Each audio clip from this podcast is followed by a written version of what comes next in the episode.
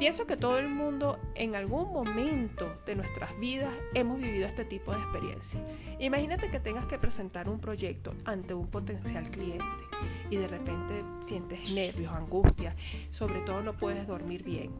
¿Te has preparado? Claro que sí, pero es inevitable que no sientas ese vacío en el estómago.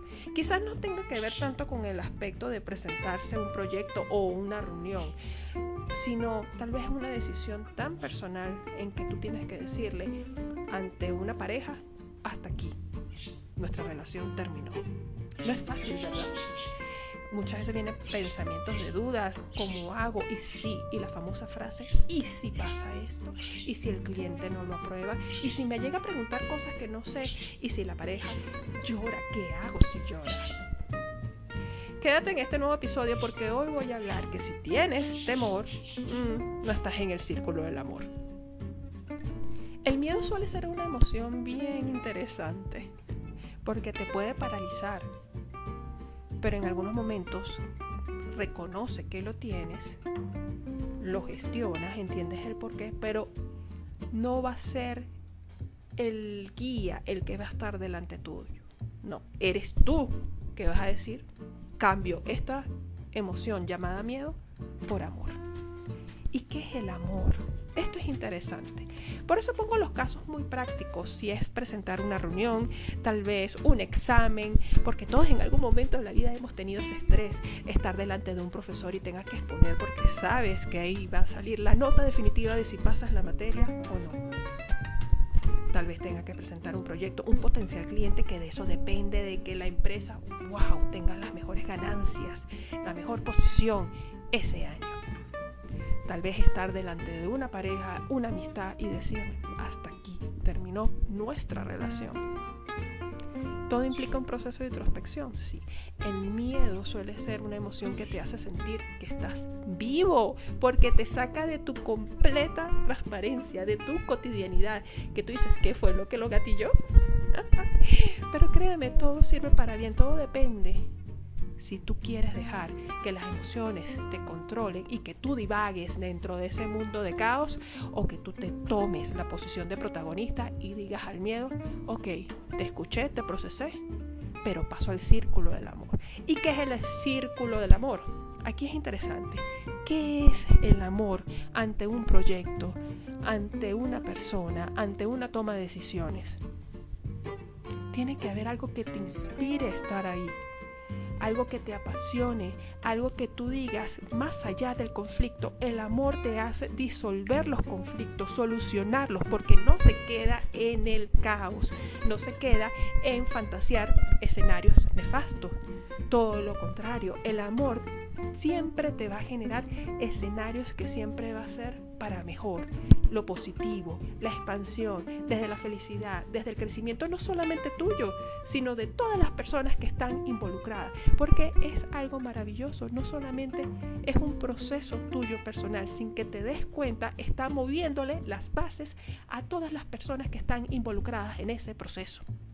Tal vez con el tiempo ellos no lo logren entender. Quizás tú en el tiempo no logres entenderlo. ¿Requiere tiempo? Sí. Es como que a medida que uno vaya subiendo escalón tras escalón, se va cayendo como las cortinas, los velos espirituales, cognitivos, emocionales. Vas adquiriendo mayor inteligencia emocional, vas entendiendo una serie de cosas.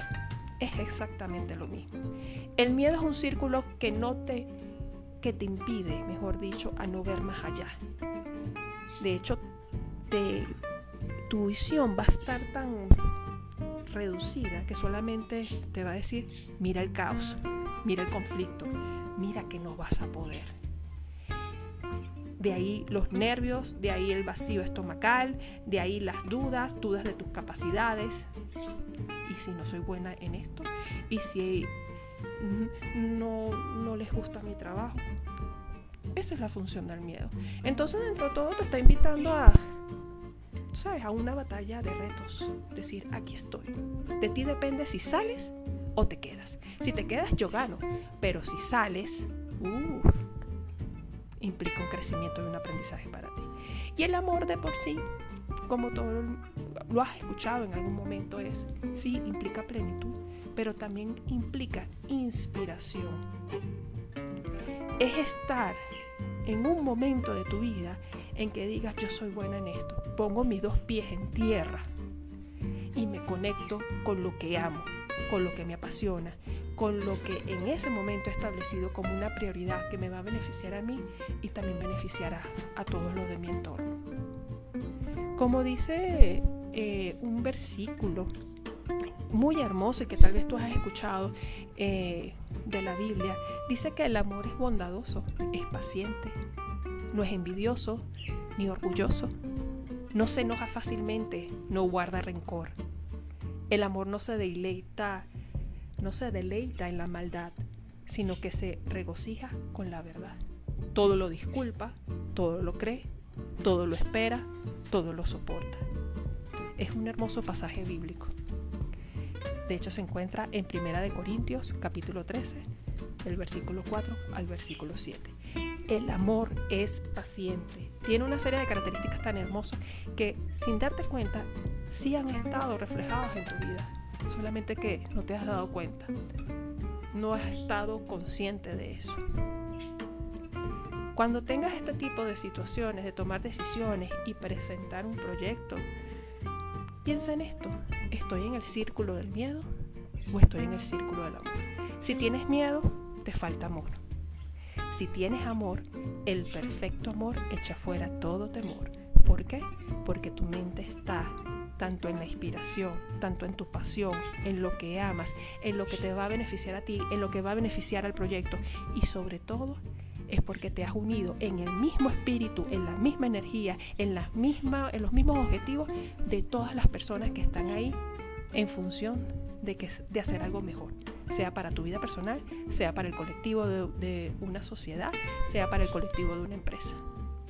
Entonces, hoy, ¿qué decides?